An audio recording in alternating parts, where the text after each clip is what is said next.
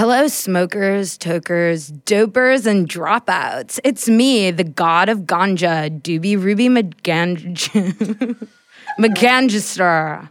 Bryce and Liz can't do the cold open today. They're on a little trip with Mary Jane's crazy brother, Delta eight, and they're too busy blowing tea to talk to you.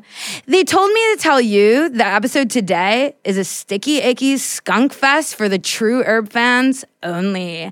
So pop out of that pre-roll. Pop out of it. Pop out of it, honey. Pop out that pre-roll. I know.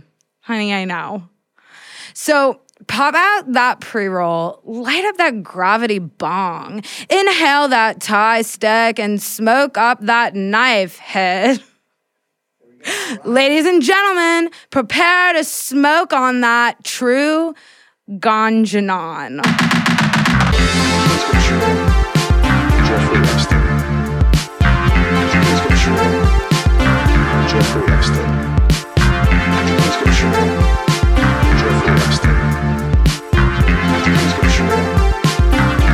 Jeff, Jeffrey Epstein. Come here. Come here. Jeffrey. Ladies and gentlemen, psych! I would never smoke weed ever again. I would rather die publicly in a horrible way. I'd rather be on a little, I'd be on a fucking plane, right? And there's guys get up and like, we're going to take this thing over. We're crashing this into mm. the Pentagon. And I'd be like, I'd rather do this than smoke weed. That's what I'd tell the hijackers. Hello, my name is Bryce Belden. Hello, everyone. I'm Liz, also not smoking weed. Eh.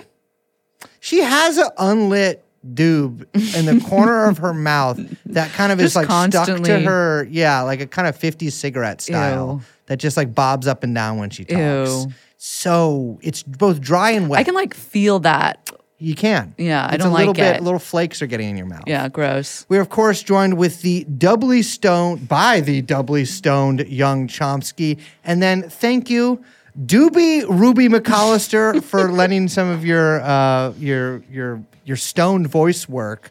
You smoke weed?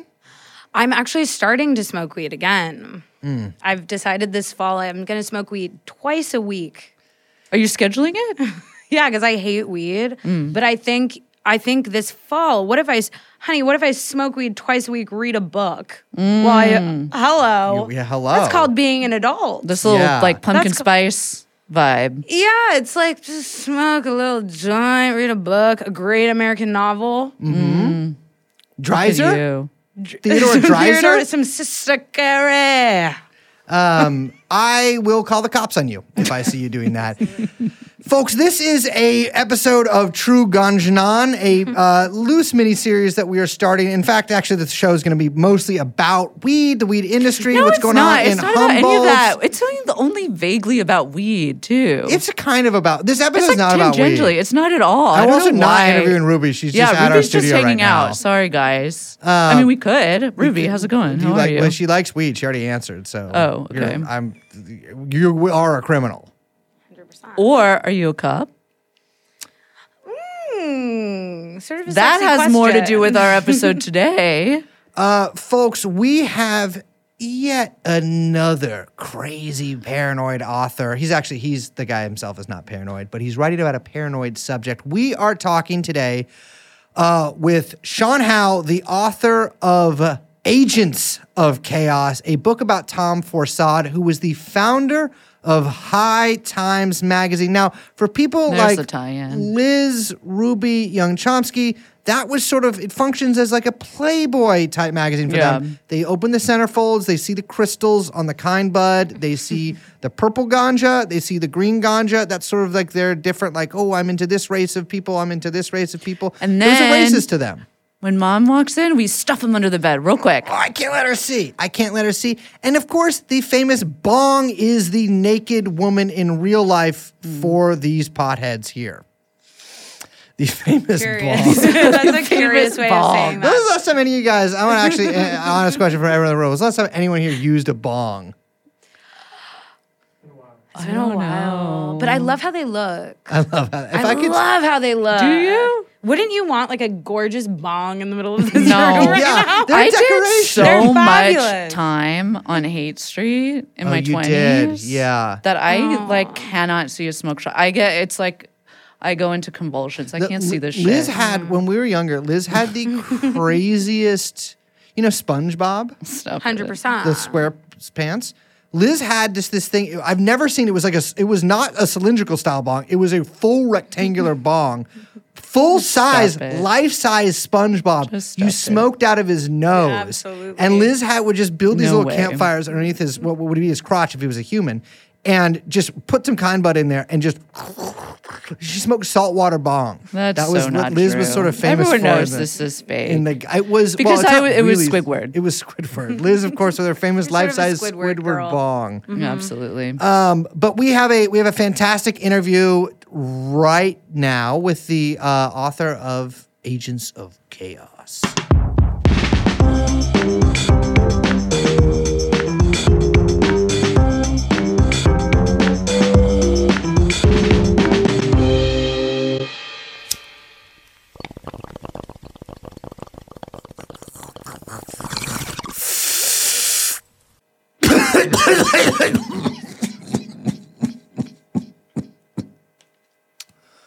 Welcome, ladies and gentlemen, to the icky, sticky, cush half hour. Please lay down on my chaise. Let me drape a little blanket over you. Put on some, what's the fucking uh, incense that they always have? Nag Champa. Let me put some Champa on, maybe all around. And then point a gun at your head and ask if you work for the police. Hello, today on True and On, we have with us guest Sean Howe, author of Agents, or is it Agents of Chaos? It's Agent of Chaos. It's Agents, plural of Chaos. Uh, the story of Tom Forcade, who is the founder of High Times. Um, Sean is a, well, you were a journalist, but now you're just an author. I feel like you've been I'm an, just author an author now. For a long time. Just a guy. An author. Um, and also author of Marvel, The Untold Story, and unless I got that title wrong. Marvel Comics, The Untold Story? Marvel but that's Comics, The Untold Story. Yeah. I know. I said it and I panicked. I was like, fuck, I should just look at my... Everyone knew what you were talking about. You know what I'm talking about. Sean, um, you know, welcome to the show. Thank you for showing up. And let me ask the first question. Do you smoke weed? I sometimes do. It's too strong now, right? The, you know, the... We did a reading, and they were offering ten milligram mocktails, which I thought was kind of crazy. Um, Wait, yeah. What does that mean? Neither of us smoke weed, so you have to explain this like I'm well, five for, years old. Yeah, for, for me, like three milligrams is like, you know, I'm not going to freak out. Okay. And so I don't know how many people got home afterward. I, it would have kicked in after... They were at the reading, yeah. Which is kind of a funny. So, like afterwards, they would have things. been driving home and then just, just completely swerved off the B Q E. Right. Mm, I, yeah. I actually. I so last night it was. I did go up there. I went to this reading, uh, to Sean's reading, and there was an open bar, or there was a bar at this bookstore, and I said, "Oh, well, how funky! Maybe I'll order myself a, a, a funky little mocktail." And I go up there, and they, they do indeed have a sign that says mocktails. I don't drink because um, unlike many people in your book, I conquered my substance abuse issue. So I go up there, and I, I'm like, hey, let me get a uh, mock pina colada. The lady says, no problem. And then I look at the sign a little closer, and I was like, sorry, does this have weed in it? And she's like, yeah, it's all weed. You can't drinks. call it a mocktail but have weed in it. It makes a mockery of cocktails is what yeah. it does. Yeah. Uh, and I said, can you do it sans weed? And she said yes and gave me a, basically what amounted to a fruit. So you hadn't pounded it already. Juice. I hadn't pounded it. But I, I yeah. weed, even beyond everything else, weed is the most – weed drives me crazy. So yeah. if I had actually drank weed at your thing last night, it, it would have been an incident. Yeah. The Citizen weed app? Is crazy. I, you know, I don't Drinking like this feature. I don't like. We it. have a long, uh, long-standing bugbear about the uh, crazy, crazy weed now because we had like when we were on tour, we kept having all these faintings in the audience, and we were convinced it's because the weed is too strong. Because we investigate and. Many tokes prior to these faintings. It was the mm. mocktails. It was the mocktails. yeah, it was the, the infusions.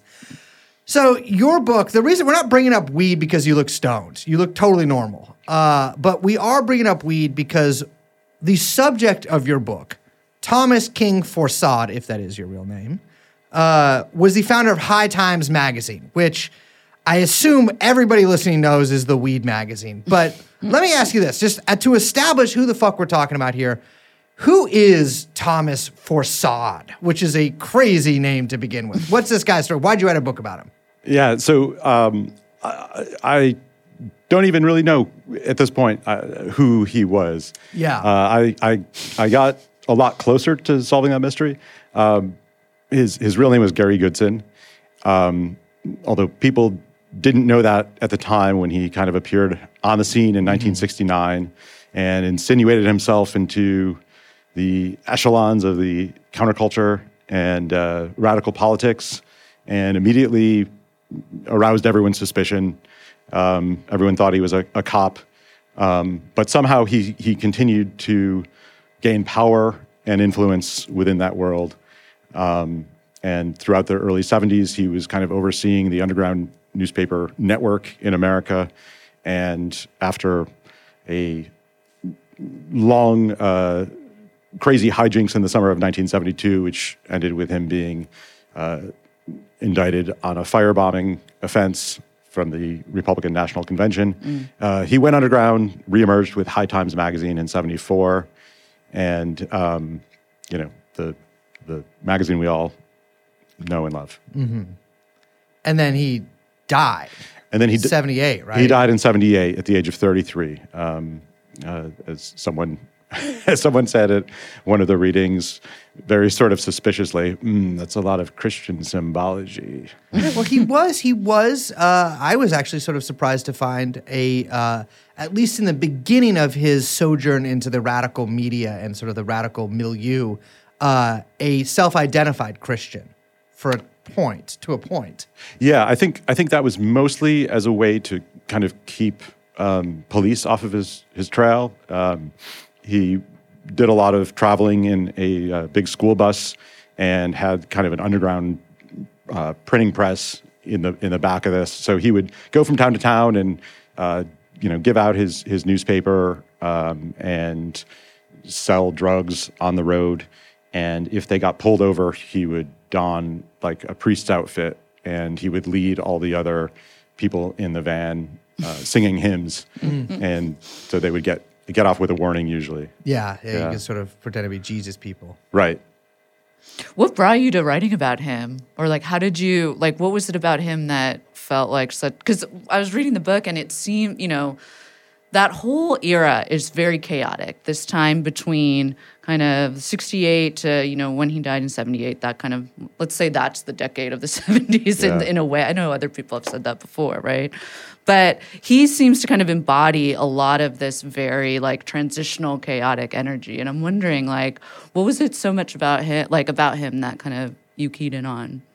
Yeah, I, th- I think it was kind of the fact that he was kind of weaving in and out of all these different subcultures, mm. and he seemed to just, you know, insinuate himself everywhere. And so he, you know, he pops up in, you know, the world of magazine journalism, obviously, but mm-hmm. also, uh, you know, leftist radical politics, the punk rock movement, um, and he just he just seemed like, how have I never heard of this guy? Yeah, who totally. Has had kind of an outsized influence, you know, in several categories. You know, for one thing, he was he was a uh, First Amendment warrior. He uh, battled for press credentials mm. that were later used in um, the C N N versus Trump case when Jim Acosta was uh, uh, was kicked out of, of press access uh, for the White House, and uh, you know he he kind of blazed a trail for underground reporters um, being you know, welcomed into the mainstream. Yeah, I mean, because he starts out, I mean, one thing that, that your book makes pretty clear, and I mean, you can't kind of escape noticing, is this guy really does kind of come out of nowhere with an assumed name and is able to, within like a year of his sort of appearance on the scene, he's running something called the Underground Press Syndicate. Yeah. Um, pretty much single-handedly. And that it was an organization that existed prior to his arrival, but he like kind of seemed like kind of nobody wanted to, to do it anymore. And he kind of just like took the reins. And, you know, I used to go to the shop in uh, the Tenderloin in San Francisco called The Magazine. And it was mostly, it was run by five uh, pretty much identical guys that all kind of had were bald with beards uh, and kind of the same height. It was sort of like a, a gnome situation. Um, and it was mostly um, like male erotica, like old photographs and stuff like that, and then some like magazines. But in the back, there was a massive collection of like underground papers from the nineteen sixties. And wow. so I used to go buy like old copies of the Berkeley Barb. Um, they had, I got, I think, a copy of Slash magazine, so that's much later in the seventies. Um, but uh, really, it was cool. And I would, you know, kind of look through these underground papers. They were pretty cheap. I'd buy them. Um, and I think something that sort of people might know about some of the big ones, like the Berkeley Barb. I think that's kind of probably the most famous one. Yeah. And th- those were kind of the precursor to, like, the alt-weeklies that we, well, now have mostly disappeared. But, you know, that you, if you are of a certain age, meaning probably above twenty-two, you remember from whatever town you're from. Um, and, you know, it was a, they had a massive presence back then. I mean, I know in the book, I think Tom is quoted as saying that there's, like, six million readers uh, across right. America of these things. Um And I mean, it's it's it's notable that like the thing that he heads for immediately, and this is whether he's a cop or not a cop. It's just notable that the thing he heads for immediately is like, I want to be in charge of essentially like the a the wire service for the underground newspapers. Yeah, yeah. I mean, one of the things that I found out pretty early um, in my research that I, I think really led me down a rabbit hole was, he kind of came out of nowhere, and on August fifteenth, nineteen sixty-seven, he contacted the East Village Other, which was the East Village yeah. underground newspaper, and um, he said, look, I want to help in any way I can. Um, you know, he previously had been a business major in college and had uh, worked for the, you know, the Air Guard in Arizona. Mm-hmm. He'd, he'd uh, had a small military service. Um, and then suddenly he attaches himself to this this counterculture movement. Um, it turns out that August fifteenth, nineteen sixty-seven is also the same day that the C I A's Chaos program started.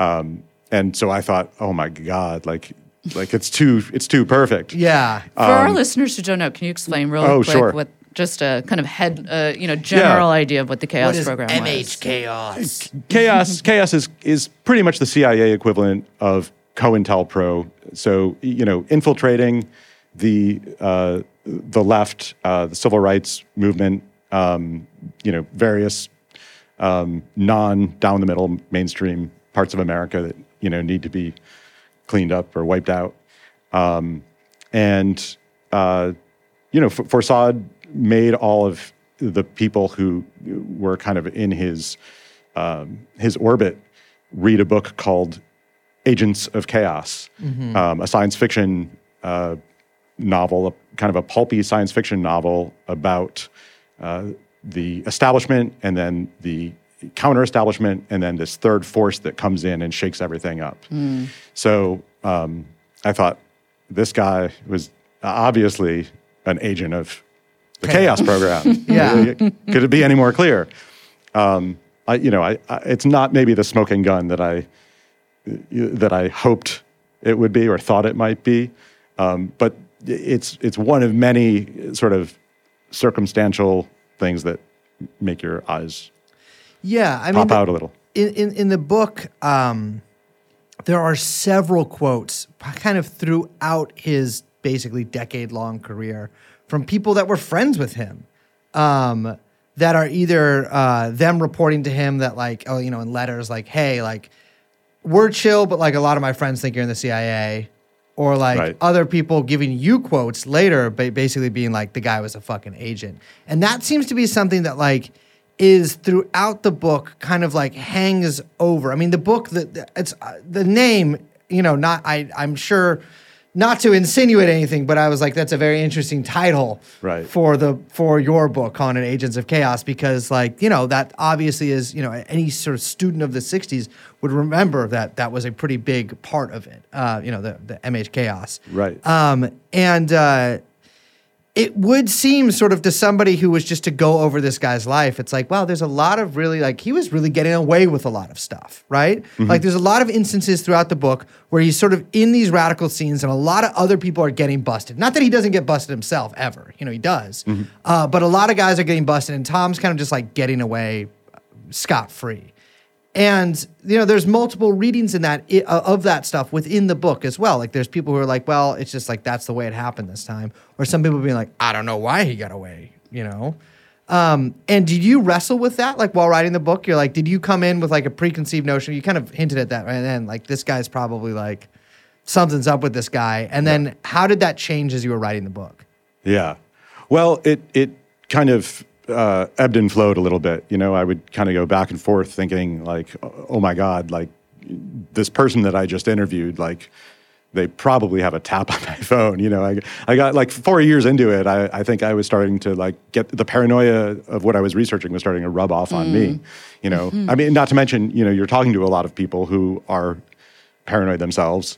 Um, you know, it's only natural that uh, you start to go a little nutty.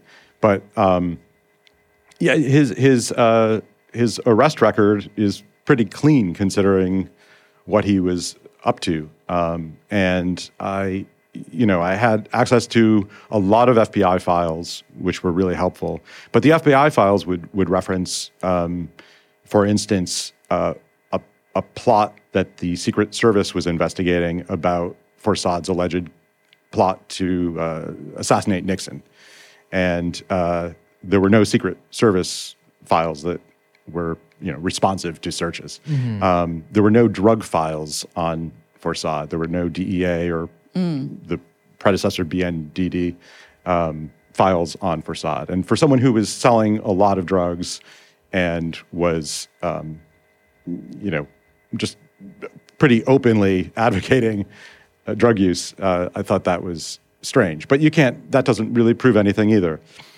Um, it's it's it's a hard thing to prove that um, someone is not a spook or that they are a spook. Yeah. You know, and and uh, so that can be that can be maddening when you're you're trying to uh, figure out someone's motivations. Someone someone who's who also I should say, you know, Forcade really enjoyed kind of playing the heavy, and he liked making people wonder who he was. He didn't like having his face photographed, mm-hmm. and he would say provocative things to people. And uh, he would he would claim to be parts of groups that he wasn't a part of, and he would use assumed names for things that he wrote. And his name was never in High Times while he was alive.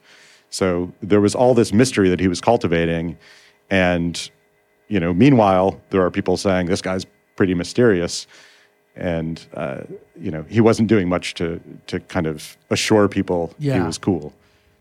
It's funny you say that you kind of went through the looking glass a little bit in it when you were writing the book. Like, you kind of assumed some of the, like, or started feeling some of that kind of paranoia that the people in the book clearly felt. Because, I mean, I, I think reading the book, I felt that. Like, the the there's so much going on and kind of weaving through different milieus. And everyone throughout the years that the book document just seems crazy fucking paranoid about everything. And it's not just yeah. from the smoking the weed and all of the like, but and all of the, you know, obviously there's a lot of cops around, but it's like everyone is constantly accusing everyone else of being in bed with the government or having mysterious motivations or, I, I mean, yeah. it just, it really comes across as like this really fucking insane time, like really chaotic. Yeah.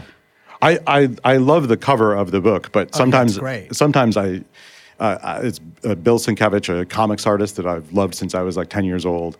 But sometimes I think like maybe that two Spider-Mans pointing at each other meme yeah. would be like also the perfect cover for this book. Yeah, yeah, yeah. Um, the, because yeah, there's there's so much um, there there are so many accusations mm. going around, and um, you know it's it's it's hard to know like what to trust, and I think that's something that. You know, felt as I was working on it very relevant to um, a lot of the political situation today. You know, there's there's so yeah. many so many factions of um, people across across the political spectrum that put the snitch jacket on, on one another, um, and so I, I just uh, uh, I, I guess I, I really wanted to to show also how the various government programs that. Surveilled activists, you know, that that was not just, um, it, it's not so much that that resulted in people going to jail, it's that it injected all of this paranoia into the movement, which, you know, uh, was was not very helpful to the movement's goals. No, no, I mean, that, I think that, like, it's funny how fitting, like, a name Chaos, I guess, was to the C I A operation. But, like, yeah. I think that's one of the thing that, like, I think a lot of people think of, like, COINTELPRO, obviously the two big aspects of it, right, were, like, political assassinations uh, and infiltration. And infiltration, obviously, to get people busted or whatever, to spy on people. But the what that infiltration and what those assassinations uh, engendered, in, is that the word? Engendered? Mm-hmm. Engendered? In, in, in activist groups was this just broad sense of paranoia to where, like, it was this sort of self-perpetuating thing where you actually, I mean, they did have agents in most of these groups, but, mm-hmm. you know, even if there wasn't an agent present, you had this suspicion of everybody around you being a police agent. And that drove, I mean, Panthers, it drove a lot of those guys insane. Mm. Right. And the groups that, that Forcade was most closely linked to were groups that we haven't really talked about much on this show, which were the Yippies and their sort of counterpart, uh, the Zippies. And the American uh, Bolshevik Menshevik. Yes. uh, and uh, post sixty-eight. Li- listeners might know one of the more famous Yippies, Abbie Hoffman. Uh, he wrote Steal This Book. I remember I, I read that when I was like thirteen and was, I gotta be honest with you, not really g- germane to my life at that point. I just remember the one part they were like, steal a giant wire spool if you need a coffee table in your house. I was like, well, my parents have a...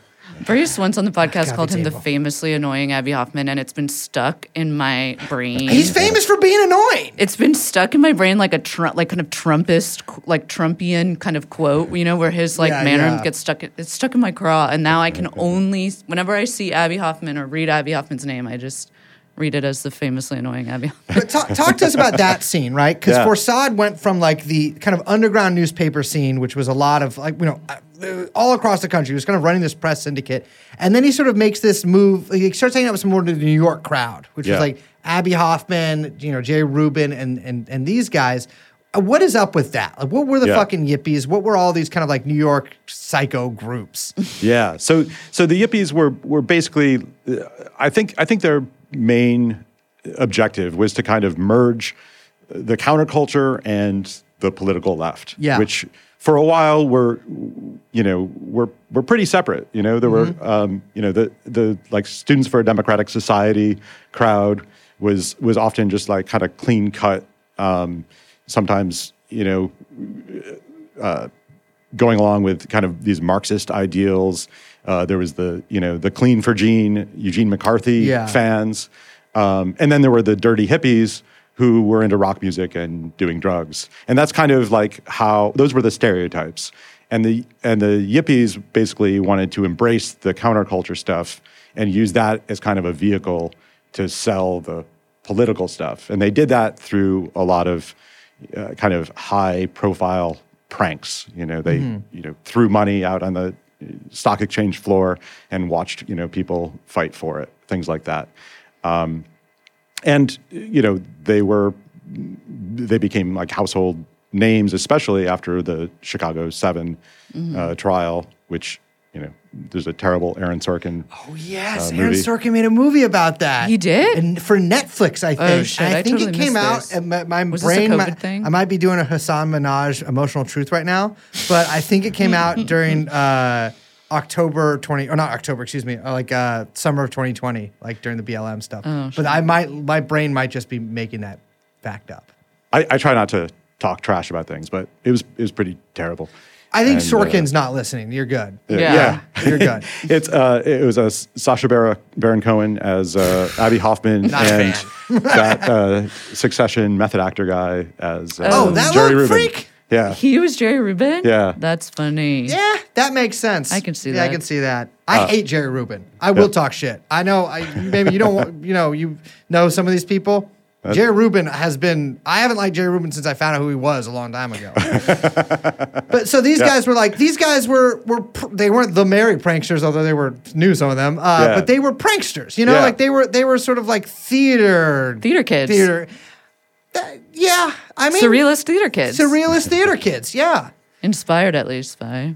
Um, and that, that seems to be a theme throughout the book too, is that like, you know, in a lot of the, his, like if you read like Revolution's End or like any of these sort of like histories of like the, the radical left in yeah. the nineteen sixties, it really like a lot of the countercultural movement stuff is kind of left out of it because yeah. like, they're like, we're not like the hippies. Like we're not just like.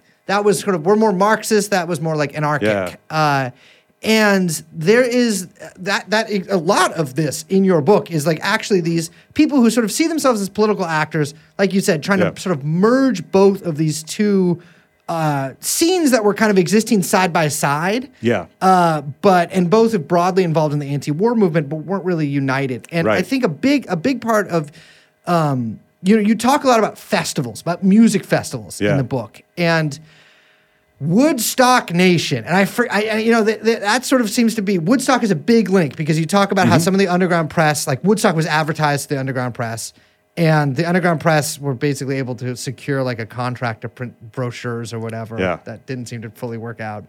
Um, but I think a lot of the guys, a lot of sort of the political actors you're talking about, Abbie Hoffman, Jerry Rubin, yeah. et al., Uh, sort of viewed Woodstock like, oh my God, we had all these young people together. Like, we right. got to spread this across. This is like a political movement. And they spend the next several years kind of trying to replicate the magic of that. Right. Yeah. Forsyth had a good um, a good name for the. Uh, I don't know if it was his his original name, but he he called the uh, uh, politicos and the pot smokers the fists in the heads. um, that's kind of cool. Uh, heads, I know, but fists is pretty. That's yeah. Nice. Yeah, and, and so and so getting those getting those.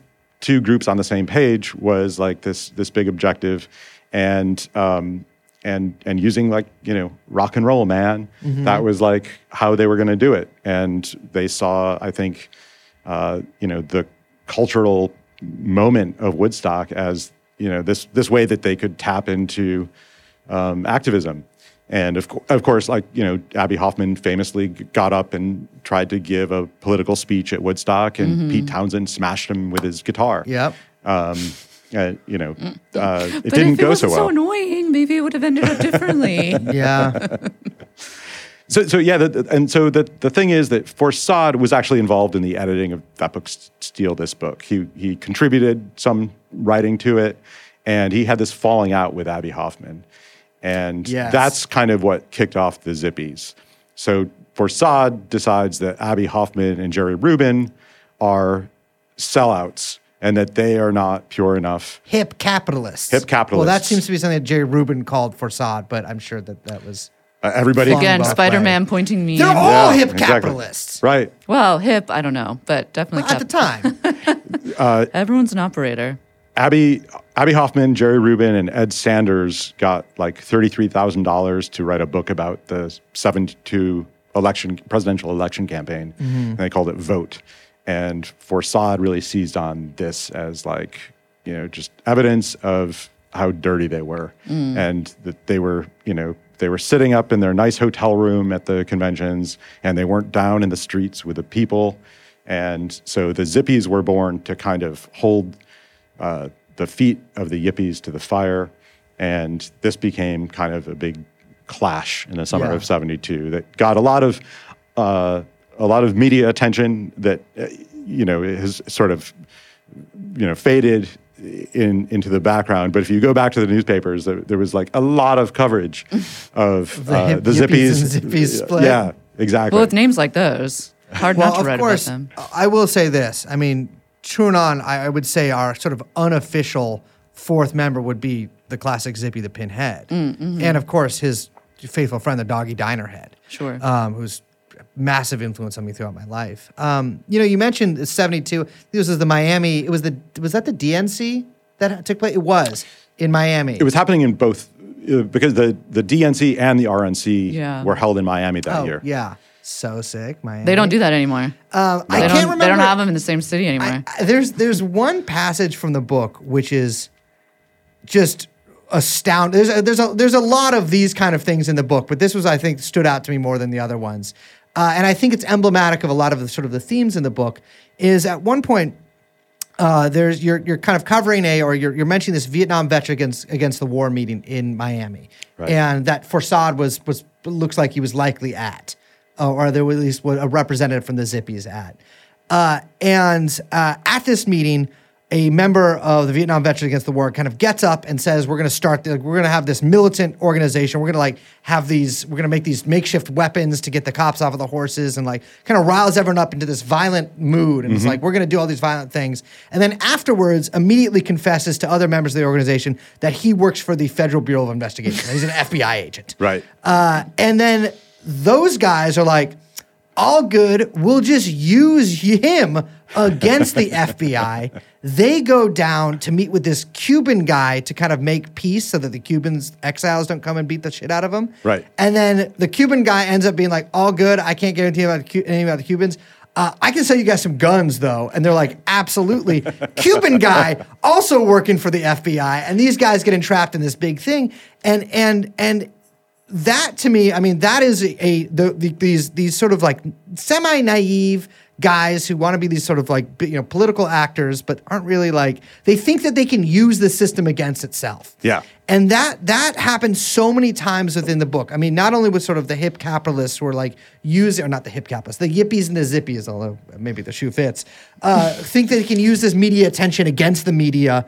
Uh, or the, you know, the, the, I think it's the Medicine Ball Caravan. Yeah. Um, sort of the, the, the traveling Woodstock that Forcade kind of comes into as like a, uh, as, as a loyal opposition member. And right. like just throughout, and even with High Times, uh, in, in a sense, like. Absolutely. All of these guys are just like, they think that they can use, they, they see that they're being used by an outside force. And they're like, maybe I can use this outside force against itself. Right. And. Right. The it tools of the to be, master, right? Exactly, yes, and totally. It seems to be a legacy of of of, of failure. Yeah, yeah, and it's. I think you know, capitalism is one of the big uh, big forces that they think that you know they can employ to achieve their ends, and um, you know, it turns out that like capitalism is pretty hard to beat at its own game. Mm-hmm. Um, and I think one of the things that really became a uh, conflict in Forcade's life. Was when High Times became this big success, you know, he seemed to wrestle with, uh, you know, have I have I sold out essentially? Mm-hmm. Um, and he he tried to like shut down the magazine a few times. He mm-hmm. fired the whole staff, and then he would hire them back. Yeah. Um, but it was it was this constant, um, this, yeah, this dichotomy between uh, making a lot of money and then putting that money into the movement. Um, or just like staying true and staying pure, and uh, you know, many people have never figured this figured this out. I don't know if anyone has. It's a tough one. Yeah, yeah. No, he was. He, it's the effective altruism gambit. Um, yeah, I mean, let's talk about High Times because that's that's a that's a another little theme that runs through the book is fucking weed. And these guys were dopers. Uh, yeah. These guys were smoking pot marijuana and getting very high. Uh, and that seems to be, like, that's a funny thing also, the, sort of the split between the counterculture and, like, the politicos or whatever, the, right. the fists and the heads, yeah. uh, is that the fists were like, eh, maybe you shouldn't really be smoking pot so much. Like, you know, we got to, like, talk to working class people or whatever and, like, you know, try to maybe get jobs in factories and stuff like that. Whereas a lot of the heads were like, we got to smoke as much fucking weed as possible.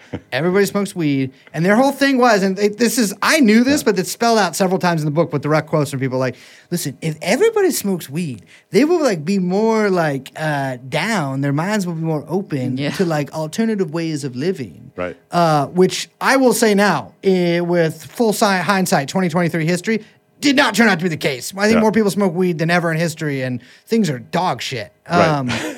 But uh, that they're, they're, uh, the the theme of like marijuana legalization also runs mm-hmm. through this as well. And a lot of people getting busted for for pot. And that is sort of like the one, I guess, like kind of semi-victory that kind of comes out, I'm not directly from these guys, but from that arc is that like, I guess weed's legal in New York kind of now. Right, right. I mean, I do think that there's something to be said for, you know, marijuana making people question systems, you know, um, whether or not that follows through that they do anything about it. I, and, I, and I also think that smoking weed does not necessarily uh, help with your paranoia. It also does not help give you a sense of like what's real and what's the truth. Interesting. Facts. And it it it might even like lead to a lot of conspiracy theories that mm. don't don't help out a lot. um, but it, you know, I think it it I understand where where that impulse comes from. Yeah. That like you start you start questioning things, and you know that's good to an extent. But if you're if you're always questioning everything, then you're in trouble. But it's funny, you know, you to keep bringing up the Spider-Man meme thing. I mean, to see the kind of like leveling this criticism, I mean, I think rightly, at the Yippies for trying to kind of button up and um, subsume the movement into something, mm-hmm. something else. They're sort of doing the same thing where they're like, well, what if we just made like smoking weed political? You know what I mean? Or like, right. What if all the political stuff was actually just about smoking weed? Like kind of doing it both ways. Yeah. And it didn't really end up going anywhere. But it does seem like Forcade, like we said, kind of had a bunch of problems with that too. Yeah. He wasn't totally comfortable with all of it. Yeah. I mean, the thing is that there's always going to be some somebody to like rise up and and say like, you are not radical enough. Yeah. Um, that's me. And that, that you know, that and that purer than thou thing is is a tricky thing to navigate. Yeah. Yeah, yeah. Um, well, weed not only looms large in terms of politics, but also in terms of Forcade's money making, because you drop a little bit into the book. I mean, you wait a little bit to drop this fact, but he was moving some what you might call weight, uh, and was actually in a pretty big weed dealer in New York, but also a weed trafficker, like yeah. getting it from South America and like getting it flown up in Classico Cessna style, which listeners will know how we feel about planes of that size. Um, but uh, he falls in with this guy. And I have to I have to look at my notes right now because I'm going to mispronounce the guy's name. Bernstein. Yeah. Uh, in Florida. I You know, I was thinking Bernstein, but I actually have no idea. We, it's kind him. of a Bernstein, Bernstein situation. Yeah. Um, or if you're Jeremy Corbyn, Bernstein. Bernstein. He follows in with this guy, Bernstein, in in Florida, who is a... Uh, like a realtor or something? It was, I yeah. feel like it's a very Floridian profession. Which Fort I, Lauderdale real estate. Classic. That's and, our number one listener demographic. Actually. Yeah. um, he follows in with this this guy who also he tries to connect as an investor in various underground papers, in uh, Florida underground paper. Uh, and this guy is a weird cat. I mean, this is, I think, your closest link to me of like, well, there's something going on here because this guy is like in with the D E A and in with the government, but also getting like busted by them. Yeah, yeah, that's I, that. The whole Ken Bernstein uh, epic was something that was really kind of uh, always threatening to kind of pull me right out of the Forcade narrative. Yeah, I get um, that because he was involved in a lot of. There was there was kind of like this circular firing squad with a bunch of like ex Bay of Pigs guys and mm-hmm. arms dealers, and uh, the, the classic name? Florida. Wait, I have to gong after saying the name. Could you say the name of one particular arms dealer who was associated with perhaps the manufacturing and sale of Mac ten suppressors? Is that uh, Mitchell Werbell the third? Who has come up, I would say, more than any other name in Trunon history in various episodes. In fact, literally the last author, no, author before last that we interviewed, uh, where Bell makes a uh, appearance in his book as well. That, I mean, that guy, another another character, uh, to put it mildly. Mitch Mitch Werbell, most famous for uh, the the Mac ten silencer. Um, or suppressor. People who are into guns really don't like when you call things uh, no, silencers. It's fine. People can call it whatever they want. They don't do. They don't suppress or silence, so it uh, doesn't matter. Right. So, but like Bernstein was was was bringing in this weed from South America. Yeah. Werbell was also a weed dealer, which is a, a less focused on part of his, his lifestyle. He kind of dealt everything. He, to be honest. He did deal everything. And there's a there's an interesting part of the book where you're talking about how he and Werbell, Bernstein and Werbell. And Bernstein's in business with Forcade. Yeah. Uh, Bernstein, for Tom Forcade's partner in, in weed trafficking, is also in business with Werbell, but they're both kind of ratting each other to the government, who are both investigating them for different things, but are also maybe employing both of them. I mean, definitely employing Werbell, yeah. maybe employing Bernstein. Yeah. And then they've got, like, Watergate figures who are, like, testifying at their yes. trials, um, like uh, Bud Crow, I think. Mm-hmm. Uh, took the stand, um, and people who are like tied up in like the J F K assassination conspiracy world, um, yeah, I'm, that was a very impressive uh, close close reading of, of what was going on there, because it's it's so I had to diagram this stuff. Yeah. I was going to say, did you end up with the red string on the wall, like trying to piece all this shit together? Uh, more than just red string, yeah. yeah. I mean, and just like trying to keep the, um, yeah, the the the alliances that were always shifting, mm. um, and and you know, it got to the point where you know you have. different federal agencies, like, accusing the other federal agencies of, of lying. Spider-Man. About, yeah. Spider-Man beat him again. Oh, my God.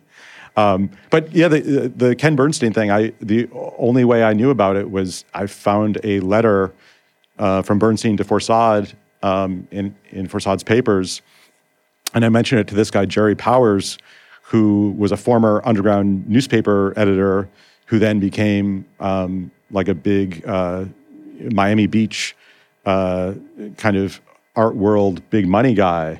And he was like, oh, that's what they were doing together. And then he told me these stories about like running into Bernstein and Forcade uh, acting suspicious. Yeah, I mean, I think it, it just speaks to the sort of compartmentalization that Forcade had in his life, right? Yeah. Because, and, and you do a good way of, of, of, this is sort of how it ends up being in the book, is like you sort of reveal these other aspects of him that he's been doing this whole time throughout, like, as the book goes on, but you're like, actually, he's been selling weed for, like, this many years, or, like, or this is his real name, and et cetera. Right. Uh, which I want to get to in a second. But, um, yeah, I mean, he was making some serious fucking... Because one of the things that, whenever I read about the sixties, I'm like, sorry, does anyone go to work in this world? Like, everyone's like, oh, I'm flying to the radical, the White Panthers convention, yeah. and I'm flying to this convention. It's like, bro, no, don't they have you... to wait till the eighties to get real jobs. Exactly. And then well, they all yeah. made fucking bank. Um, yes, yeah, well, it's, uh, Jerry Rubin. Um, but, uh, but yeah, so, I mean, that seems to be like the real way that Forcade was making some serious cash was was was selling weed in New York. Yep, yep, he was he was selling weed, and the other thing that he was making money off of was selling the microfilming rights to the underground uh, papers, um, which of course kicked up. You know, that made a bunch of other people suspicious that he was working the little for the cameras government. You're talking about, yeah. Why were yeah. they doing? Who did he sell the rights to? Bell and Howell. So it was going. So they were, uh, you know, micro microfiche that were going out to libraries, but also various government agencies were subscribing mm. to get all these underground papers on on microfilm, and. Um, So some of the people who actually did the microfilming said to me, like, uh, you know, what could he be but a cop? I know there's a funny there's a funny quote in the book where this woman's like, yeah, I did the microfilming.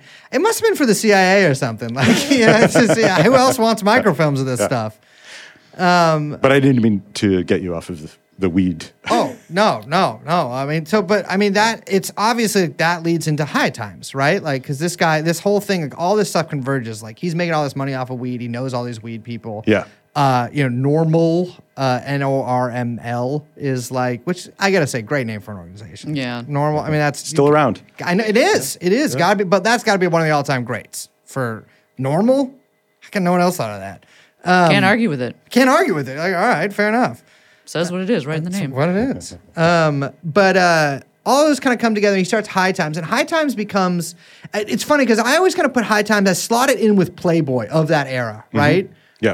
Um, where it's – As you, know, you should because as you I think sh- these these kind of quote-unquote revolutions, whether in drugs or in sex or whatever, it's all happening at the same time. And both of these guys are kind of figuring out how to literally put it into print and kind of make money off of it, right? And yeah. kind of – you know, take over and direct the the culture of those those you know budding right. revolutions. Or right. These yeah these great like taboo breaking yeah. magazines. Um, you know that you know hopefully can also make a lot of money for them on the on the side. Um, in in addition to changing the cultural norms, but one one of the one of the challenges that High Times faced in the beginning was that they couldn't get any distributors to pick it up, and so the, their way around that was they would give a lot of the ma- a lot of issues of the magazine to different drug dealers who would then distribute it along with like their bales of weed. So uh, if you you know you bought like a few bricks from somebody, they would pass along like some issues of High Times, like give this to your customers. So old school marketing tactic. Old school marketing. Yeah, yeah. yeah I yeah. mean, one of the crazy Second things like flyering, door flyering. I, when I was reading this book, I was like, because I you know obviously I know about High Times. I actually have a lot of old like. I guess like early eighties, late seventies issues, or no, like early mid eighties issues of High Times, because there's a lot of like uh, Coke, uh, freebasing ads, like yeah. for freebasing equipment in them. Um, but I didn't know that High Times also had like a trade publication for weed dealers.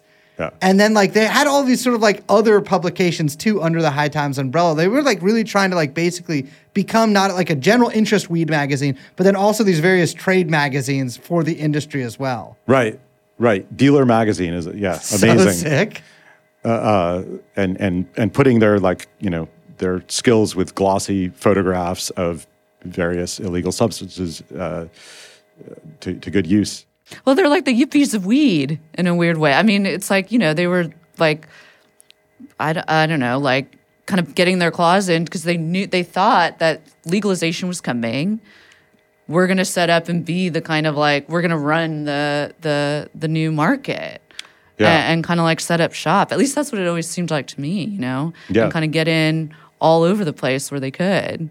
Another another thing that they were trying to do with High Times was to make some money that they could then pour back into the, um, the struggling alternative newspapers. Mm-hmm. Um which, you know, they had actually changed the name from Underground Press Syndicate to Alternative Press Syndicate by that point. And that's um, a metaphor, by the way, for yeah. the change in the direction of the movement. Right, right. And it was a very, like, considered, like, we don't want to be seen as, like, underground anymore. Yeah. And so, like, we're going to do, like, a lot of, like, you know, where can you, like, show up, you know, for a wine tasting on, like, a Tuesday night listings. All weekly. Yeah, yeah. And so um, that was, that was as, you know, the... The draft was ending, and um, the you know Paris peace talks were going on, and uh, the the economy was starting to stagnate a little bit. Um, there was there was this real um, uh, kind of bleak fade out of the anti-war movement and uh, the the the surrounding political movements, and. Uh, The the underground newspapers uh, were were kind of fading along with that, and I think High Times was this almost like last uh, last ditch a- attempt to uh, to get people, you know, back involved. Yeah, that I mean that's what it seems like. It's like all, like by like seventy-four, it's over. You know what I mean? It's so yeah. over for everybody. Like you're in, you're dead. You're in jail. You're a speed freak. You know, you're paranoid or you're in college going straight, like you went back to college and you're going straight now and you're about to invest in in an Apple and be uh, like the craziest landlord ever in the Bay Area in like ten years. Um, but yeah, I mean, that's, it seems to be like, like a lot of, I mean, there's sort of that, that like thing about like the sixties casualties, you know what I mean? And like, there was a lot of those that littered through the nineteen seventies. But one thing for Sod, I mean, he became a sixties, seventies, and seventies casualty, I guess, in seventy-eight. But one thing that is interesting about Forsyth is he does have this sort of through line through this stuff. Like, he was really tapped in mm-hmm. uh, to a lot of – I mean, he wasn't at Woodstock, but he was at, you know, all of these other sort of, like, big events, uh, the Pop Festival – Uh, the uh, you know the the Medicine Ball Caravan or whatever, but then also he's like gets into punk, and like yeah. that seems to be like that. I mean, David Peel's a sort of similar character, right? Yeah. Um, you know, David Peel, musician who was kind of glommed on to the John Lennon, but like you know he he started Electro Records, I think. Am I wrong? He started on Electro Records. He started on Electro Records, yeah. yeah. But you know he had. David Peel and the Lower East Side were kind of this like Fugs-like bands, and then like they also I think their only really good song is actually a punk song from the from the seventies. Um, I think called like King of Punk or something. Uh, but uh, you know, Forcade sort of also like t- makes this journey from like this hippie groovy stuff into like he tours with the Sex Pistols yeah. at some point. And you mentioned at the reading last night that John Lennon, or excuse me, not John Lennon, Johnny Rotten, who is. Boy, if you want to fright, Google Johnny Rotten modern day picture right now, and you will yelp at your goddamn phone like you just saw a ghost. Mm. Uh, Johnny Rotten thought he was a C I A agent. Yeah, wrote about it in his memoir. Yeah, yeah. Um, I think, I think Forcade saw what the M C five were to John Sinclair and the White Panthers. Yeah, as kind of like the you know the house organ, the I mean, not not quite the mascot band, but kind you know. Of. Delivering the message, um, you know, getting it out to the people, um, And I think Forcade saw David Peel maybe as being someone who could do that for him. And so he he dragged uh, David Peel out on the Medicine Ball Caravan, and they sort of like, you know, heckled people with their music.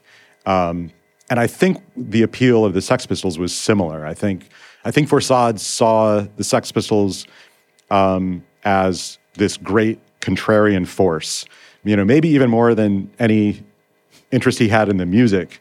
It just, it upset people. Yeah. And I think, um, you know, I, I often think of Forcade um, and that Marx Brothers song, you know, like whatever it is, I'm against it. Oh, yeah, yeah. And and I think Forcade just loved anything that would would kind of like rattle people's cages a little bit. Um, yeah. And that's what, the, and so he became obsessed with the Sex Pistols and followed them around around on uh, their U S tour, and uh, hired uh, a filmmaker to document it. And they were constantly getting thrown out of venues by Warner Brothers. Um, and uh, yeah, there were some some stories about uh, you know, kind of mixing it up with the Sex Pistols themselves. Um, but uh, it, it it wasn't good. They weren't going to become Forcade's M C five. Yeah, I mean, I think you, like, at one point, they, even Warner Brothers security are like, you're a C I A agent to yeah. Forcade.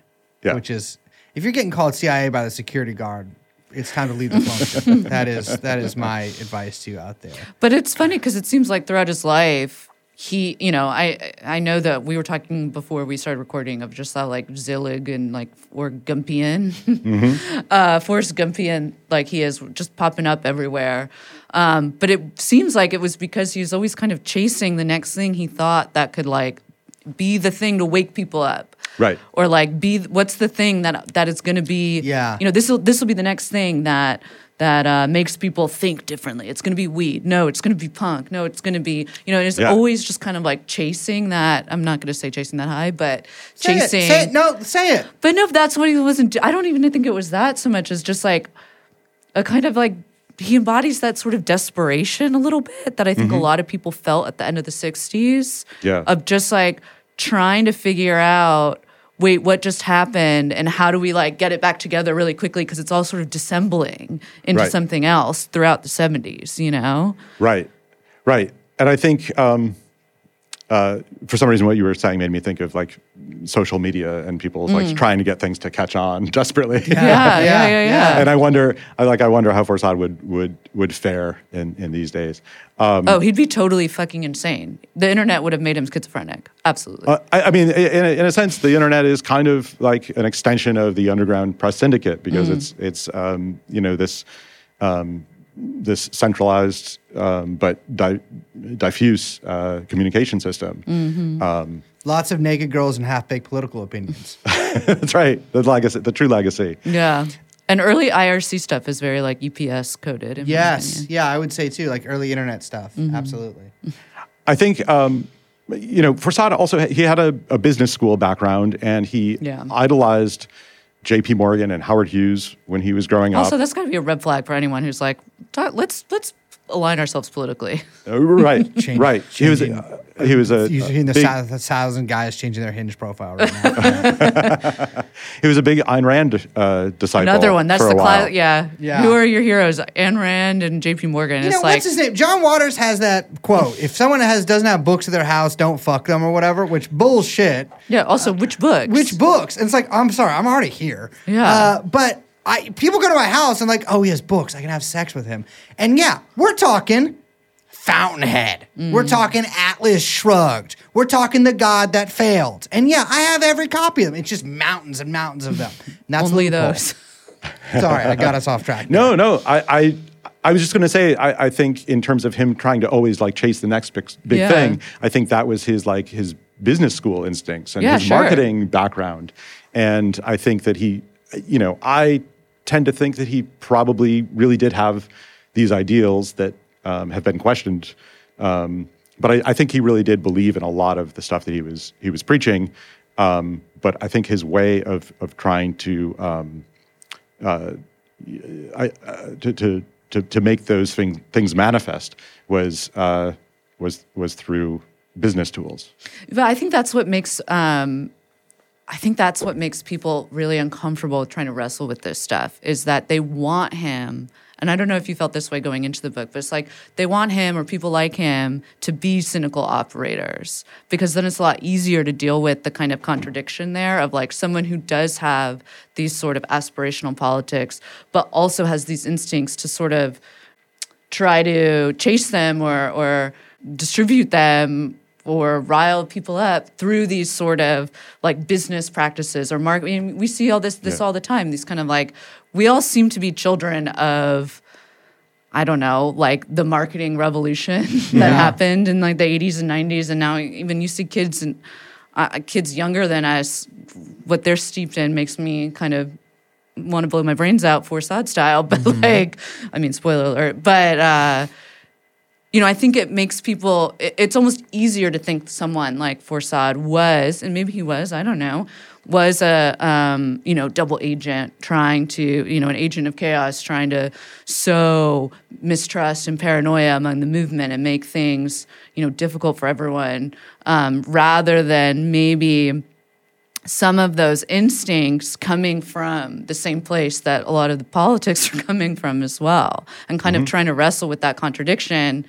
I think that's one of the legacies of trying to deal with the new left, or what was the new left, is people not wanting to have that fucking conversation. Yeah, yeah.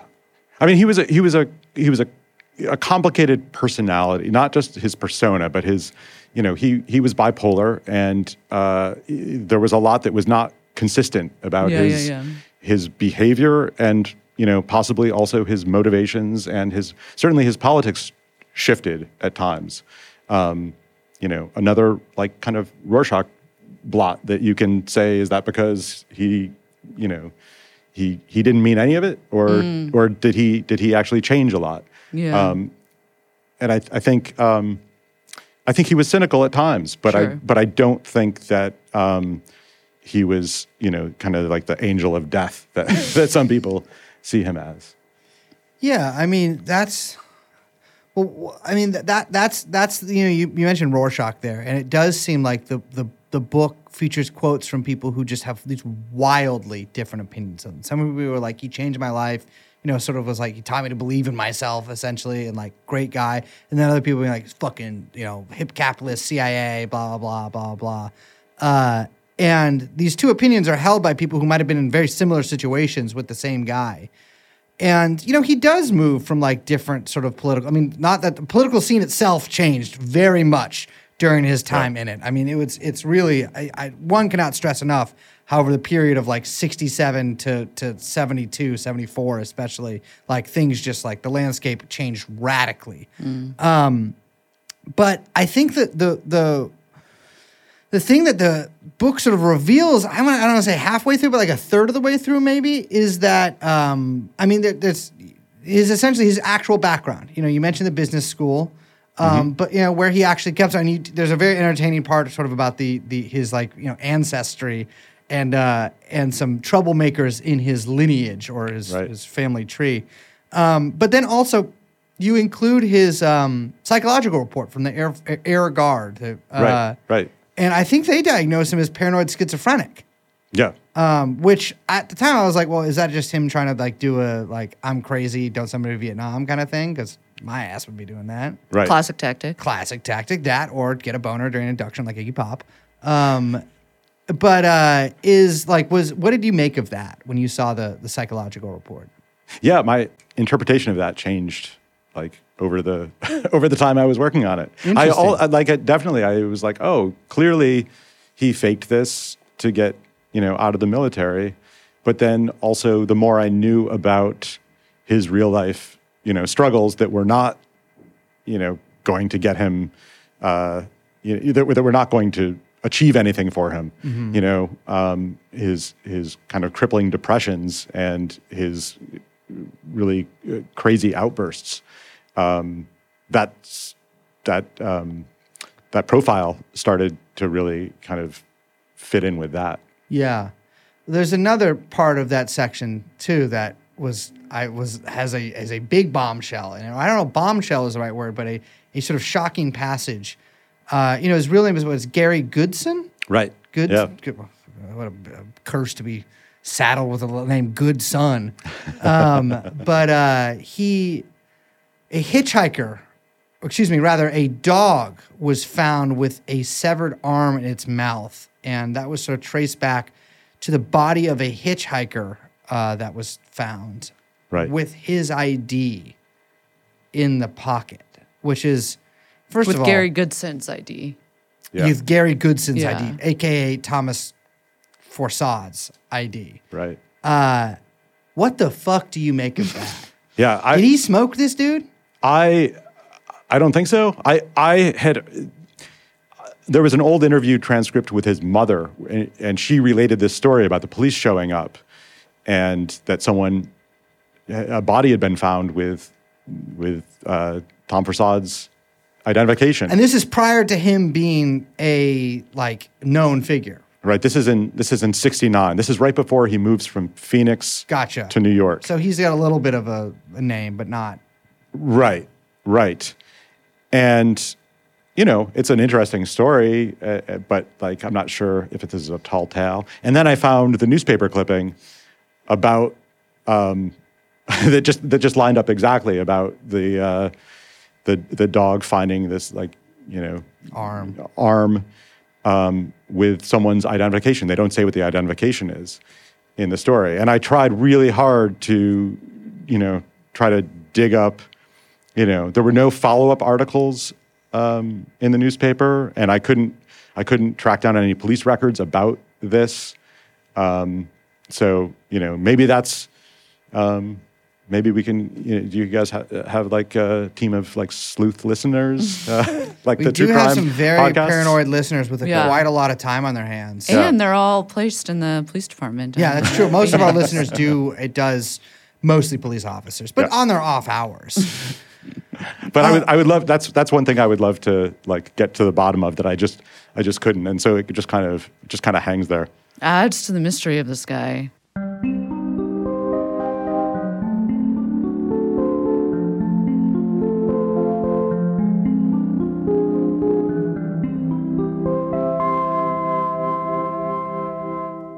So the book, which by the way, me and Liz have both read it.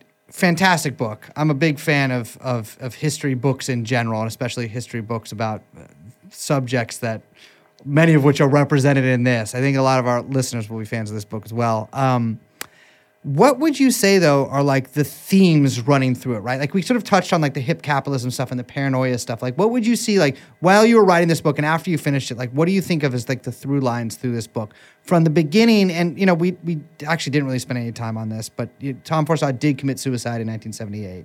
Right. Um, I know that there's some theories that he was killed, but it looks pretty clearly like suicide. Yeah. Um, what do you think are the themes, f- like, that start sort of the, from the beginning, not even of his career, but from his life, that that that sort of arc to the end? Like, what do you see there represented? Yeah, I, I, I really think... Um, in some ways, it's it's kind of a cautionary tale um, about maybe mistakes that um, that the left makes over and over again. Mm-hmm. Um, I I don't want to you know discount him as having had um, good a good impact in his in his life, um, but I I think that some of the um, the political provo- provocations. Um, uh, you know, maybe just didn't didn't really go anywhere. Um, I think, um, you know, I, I I think I wanted to get down kind of like the story of what happened to the the sixties, what what yeah. what connected the sixties to the eighties, which is usually a story that's told as, um, you know, Altamont and then Watergate yeah. and then gas lines and hostages in Iran. And I yeah. thought... Um, and then I, everyone just skips into Reagan. Yeah, it's like yeah. there's a little bit of the story missing. And and you know, without sounding um, too much like delusions of grandeur, I like I kind of felt like the story of like how things got there for like a certain section of the like the baby boomer generation yeah. is never is never really told. Mm. Um, you know, and there's I mean, of course, there's a lot about commodification and capitalism and its its impact on the yippie to yuppie, you know, yeah, pipeline right. does get talked about, but I don't think it ever. I, I don't think. I think it's often just kind of like, uh, uh, it's it's just like a bumper sticker saying. I don't. Yeah. I, I think I think that there are reasons that that that, that shift happened. Um, yeah, yeah. That I that I think are kind of important to get at. Forcade's such a good character. I mean, I hate saying that about a person who was a real person, but a, a great figure, I'll say. Um, to kind of trace that and, and complicate that bumper sticker, like you're saying, you know, because he ultimately, like, couldn't make it into the eighties and into the kind of, like, you know, that transition into yuppiedom. Right. For as complicated as, you know, however he felt his own, um, you know, business practices or political practices or whatever, he, however he thought of himself, you know, yeah. he couldn't do that. And so his sort of, like, you know, tracing or tra- attempting to trace this, like, really wily figure. I mean, he's just a really, I I hate just repeating the title of the book, but he's, like, so fucking chaotic, this dude. That's yeah. a, a, and, a a book author's dream. Just, oh, yeah, Just that's keep repeating true. the title. Yeah, yeah, yeah. yeah. Right? We're all AdWords now. No, but it's true. Like, he really is just, like, a crazy chaotic figure who is all over the place and really emblematic, like you're saying, of this... Yeah, I, I, again, not to repeat myself, but this, like, dissembling of the sixties into whatever it became into the eighties, you know, and all of these people trying to figure out, like, well, now what the fuck do we do, you know? Yeah, yeah, and I, I think, um, you know, I, you, you know, your your hatred of Jerry Rubin noted. Yeah. But but I think um, I, I I think I think you know people are, I think can be really. Um, Uh, kind of hard on the baby. Am I, am I actually saying this? Can be really hard on, like, the baby boomers for, like, the it's you know, okay. I think that too. The arc of, like, yeah. I'm a baby you know boomer protests to no like to you know like Jan Wenner's you know yeah. empire. Yeah, yeah. Um, but I think you know there was there was not really a roadmap. You know, yeah. and um, and after uh, after things really got weird in, like, you know the the early to mid seventies, mm. um, people struggled to figure out where to go. Yeah. Yeah, I mean, the dissolution of the draft alone, I think, was suddenly like, well, what do we, how do we, everything had kind of been piled into that, you know? Yeah. And then suddenly it was like, oh, that's over now? Okay, well. Um. Uh, to speak of bugbears, one that has not been brought up on this show in a while, but used to be brought up regularly, is that my number one political position, bring back the motherfucking draft. Everything falls into place after that. Bring the draft back. All these groups are like, well, how come there's not a big anti-war movement? How come there's not a... It's because no one cares if there's not a draft. No one's going to give a fuck there's if there's mistakes, not a draft. Yeah. Uh, there just needs to be a draft. We got to put it back in, see what happens. I'm too old. But I think also people were not prepared. I mean, now we're going to go into my weird apology apology tour for the baby boomers. I'm with you. But I think it's not apology as much as, like, a sensitivity, I guess, is that I just, I don't think anyone was prepared for the way the state cracked down yeah. and how they did. Yeah. And I think, like, it's funny, we were, we were talking about them being, like, these kind of, like, activists being sort of theater kids a little bit. Like, I was thinking about that earlier when I was thinking about the S L A and, like, kind of, you know, what we know now about the S L A, right? Yeah. And, you know, everyone at home watching that raid live on T V when they went to L A, you know, Um, and they down. didn't find Patty Hearst, but it was, like, huge fucking shootout, two hours live T V or whatever. And, like, that being its own kind of theater performance by the state, right? Mm-hmm. Because they're they're sort of, like, acting on both sides to kind of show in a kind of, like, I don't know, like, mousetrap for my Hamlet heads out there, like, way of of like, this is what we'll do, this is what we can do, like, and and that that kind of. Um, really pushing that paranoia into everyone as well. Yeah. Right? And that being its own kind of performance on live T V of, of you know, this is this is what we can do and this is what we will do. And and it just fucking breaking people's brains. Yeah. Yeah, and I think I think um, there's there's not a lot that's written about sort of, you know, there are the people who stayed political and they generally kind of, you know, organized on local levels mm-hmm. and joined city councils and sure. um, or the Sierra taught Club. School. Or the Sierra Club, um, um, but uh, but there was there was just really nothing yeah. national yeah, uh, going on hard. That replaced the anti-war movement. Yeah, none of those groups. I mean, not not a single. I mean, uh, Progressive Labor Party put out a couple L Ps in the seventies. Uh, they did. Um, yeah. P L P L P. What? Uh, I I want to. I actually want to end on this. Um, what were some threads from this that are like the mo that you weren't able to tie up, or like that you'll like one of those some of those things that are just like you'll never no no one will ever know the answer. But like, what were some of the things that like you either came across while writing the book, maybe didn't even include in the book, or did include in the book, that you're just like, what the fuck was that? Like basically unsolved mysteries of the Tom Forcade saga, or even just that general scene. Yeah, I think I could have I could have really kept going on that Ken Bernstein mm-hmm. tangent for a, a while longer. Um, I think um, you can is, sort of this, tell you wanted to in the book.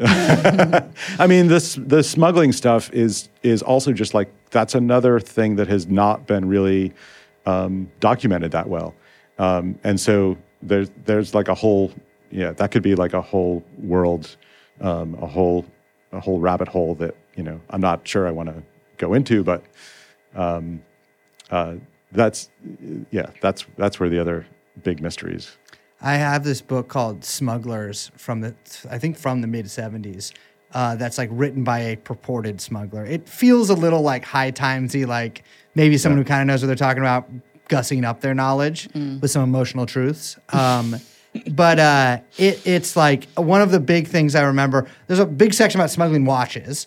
Uh, but the, one of the things that they talk about is like this really complicated method of like unscrewing a part of the bathroom in the airplane and hiding stuff in there, and then having someone get that exact plane somewhere else, like to nice. evade customs. Like an international flight, you unscrew part of it and then find out if that international flight is now going on a domestic run, and then have someone get the next flight that's going to be on. But I'm like, that's so risky for some, you know what I mean? Like that's just, anyways, yeah, smuggling yeah. is... It- My ass would just be like, uh, I have some weed on me. I know a guy who used to fly from, you might be listening to this actually, used to fly from New York to San Francisco with like two hundred fucking stamp bags of China White in his underwear. And I'm like, how? I don't know. I was just at the airport and there's like, they have dogs everywhere. This was like twenty ten. But there were still dogs, but I don't know. Wow. The, I, people tell me they're not looking for drugs, but I never believe that. Do you think that. There's the bomb sniffing? They're like, dogs? It's just bomb sniffing. I couldn't stuff. tell. It was September eleventh, so. Um, but I'm like, dude, if you're going to do September eleventh, you're not going to do it the same day. You flew on September eleventh? But you're not going to do like another September eleventh on September eleventh. That's the best day to fly.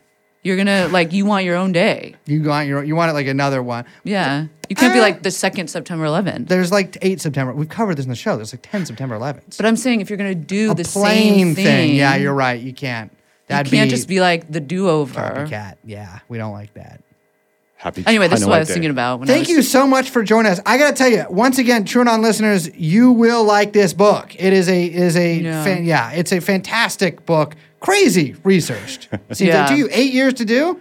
Oh, yeah. We're going to tell people that? Yeah. Well, I think that's a good thing, yeah. right? It is you know? a good thing. Can you imagine if you're like, yeah, it only took me six months. You're like, well, maybe. Yeah, wrote it. It's like, well, it's like all I, those old. Oh, great. I bled for this. One crazy thing. So talk about Zelig. Yeah. One crazy thing when I was reading the book, this motherfucker, Forcade and somebody else, I can't remember who we went with, uh, the, he snuck onto a cruise to watch the liftoff of the Apollo mission. Rex Weiner. Rex Weiner. Uh, that's a name. You got to get a wife as soon as possible and change your last name to hers. Uh, but yeah, also the creator of the Ford Fairlane character, Rex. Oh, interesting. Just to bring it all back. Are the Fabulous Furry Freak Brothers involved in any of this? They were published in High Times. There we go. Uh, I used to, I found a stack of those comic books in my uh, my apartment building laundry room when I was eighteen, and I read every single one. But uh, the um, he sneaks onto this cruise to watch the Apollo liftoff, and he's like sitting there with Robert Heinlein, of course, the famous polyamorous fascist, but of course, I've read every single one of his books. And author. And author, and I will say this, in his later career, incest advocate, um... And, but also former supporter of Upton Sinclair, his California gubernatorial run. Um, but he's like, I'm like, that's a Zelig moment to be like sitting there smoking weed with, and I don't know if Robert Heinlein was was was taking it, but ha- sitting next to Robert Heinlein watching the Apollo liftoff. I mean, that is yeah. Yeah. fucking crazy. Right, right. And then, I, yeah, I think a bunch of these old science fiction writers were like talking about like uh, their old buddy L. Ron Hubbard and, mm-hmm. you know, some, oh, yeah. some, some, kind of uh, cocktail conversation about how Scientology might have, you know, been started. Um, and and Norman Mailer and Hugh Downs were also like passing the joint around, which I always yeah. There's a, there's a, a funny not Norm- so surprising that Norman Mailer was, but Hugh Downs, uh, C B S News. there's a funny there's a funny Norman Mailer being like, all right, chill, to Tom Forsythe in the book too. Anyways, the book is full of great scenes, uh, weird yeah. scenes, uh, and uh, thank you so much for joining us. Thank you guys so much.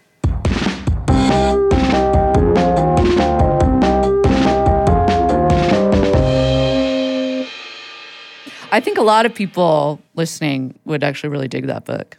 I do too. Which yeah. we already said uh, during yeah. the interview, but I want to repeat but, it. If you enjoyed Tom O'Neill's infamous Chaos, you'd really dig this book. Yeah. It's fantastic. Like, yeah, yeah, yeah. Nice little continuation of some of the... Also, a cool, you know what? Something I want to talk about, something that you want to talk about real quick, which I know we, we got to get out of here, but... Oh, no. Book covers. Oh, yeah. We got to talk about book covers real quick because... I like the cover of Agents of Chaos. It's kind of a sure. cool-looking book cover. It looks like a movie like, poster. Yeah, yeah, yeah. It's a um, little Once Upon a Time in Hollywood Very feeling. Much so, yeah. yeah. You got the kind of old-school film film guy look, mm-hmm. you know? Very different than a lot of books you see on the shelves these days. It's not green and blue, which is one thing. And it's not just like kind of abstract squiggle art. We don't love that. Or Why do like, they all look the same? Or like... Or just two colors. Th- like a book that's yellow. I can't see that Emma Klein book anymore. Who's man. Emma Klein? My girl knows here. Ruby, you know Emma? She's nodding. She knows. My girl knows. Are these, these females be know you know too?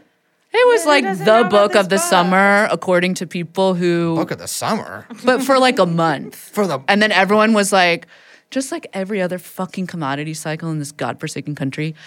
Everyone was like, oh my God, I love this book. And then immediately, oh my God, I hate this book. I hate this book? You read the whole book and you hate it? Uh, first of all, you can read it in an afternoon. It's a real quick read. On the beach. It's a summer I read her first. I liked her, f- the other book better. Daddy? My. Didn't she do the girl? She did the girls about the Manson girls, right? I think Daddy was the, sh- was it short stories? Um, you like Daddy though. But that was also a book, one color book, yellow. Here's the thing. What you want, I want two things in a book. Front cover. Your guy, I'm going to, sorry, I want to see what you're working with. Mm-hmm. I want to see what you're rocking with on there. Because that just, the tenor of the book changes. You know what I mean? I feel, I just want to see what you're rocking with. Mm. On the inside, I want the first fifteen pages to be like, what's, like, how are you feeling? You know, like, what's, what was going through your mind when you're writing this? Um, and what, what, What people you use from your real life as basis for the characters in this, wow. right? And I want you to tell me about them, and I want you to tell mm. you the stories there. If you didn't use any, I think you're lying. What the fuck are you talking about? I have no idea. uh, I am the author of the Cat Person screenplay, soon to be made into a major motion picture. And I gotta be, I gotta say it. I was the Cat Person guy. I'm gonna say this. Real quick, here's a take. What? If I was Nicholas Braun, which I'm not, thank God, I would not have done that movie. He's too busy texting. Everyone already sort of turned on him. Mm-hmm. I would say season four, Succession. He hit mass. You know, he it was, the, again, another commodity cycle, right? Another little taste cycle. That it's like, now you want to be, everyone already knows that you're out there texting the girls, you're bartending at the places, you're in the mix. We don't want to be texting girls. I will say this. A lot of women know other women who have texted with mm-hmm. with him. Mm-hmm. But I'll say this. I don't think I would take on a role where then I'm the... The cat person? The cat, cat person. person. I'm sorry. So... You want to be cast against type. He method act, so, I mean, he was method acting for years, and it's bad when he does yeah, it, he but it's good when Jeremy the other Strong guy does going it. Into, yeah, he just was going noted, into just the... Just noted that, that some guys can method act, and when other guys do it, it's, no. it's just they're too good at it. But... That's it was like the Aaron Rodgers like lodge that he goes into. It's like the cat person like psych. You don't know what I'm talking about, do you? Mm. I'm wow. only dimly aware of who Aaron Rodgers is. Really? Football player? Yes. Okay, then I I I just tore his Achilles. Aware. He just got hurt because yeah. of Taylor Swift. No. Oh no, he tore his Achilles on like the first play because of the curse of the Jets. The Jets. yeah. Classic. Great magazine.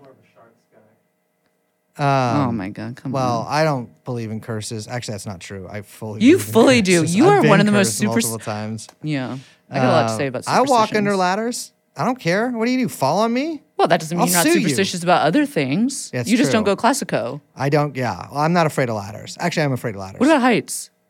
Yeah. Anyone's not afraid of heights. God wants you to die.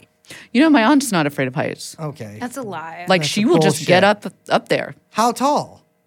As tall as she wants. We have to talk her down. What? Oh, my God. Um, all right, I have to pee really badly. We got to wrap this up. My name is Liz. My name, of course, is the cat person himself, Brace Belden. We are joined for this outro by Ruby McAllister, and also known as Doobie McGangister. Doobie McGangister, who, of course, is the lead actress in the new Cat Person movie. Mm-hmm. And then, of yeah. course, we have the titular cat from the story itself, the feline upon which all of those little words were tip-tapped out onto that MacBook. Young Chomsky, who is also moonlights as the producer of this podcast, which is called True and On. We'll see you next time. Bye-bye. Bye-bye.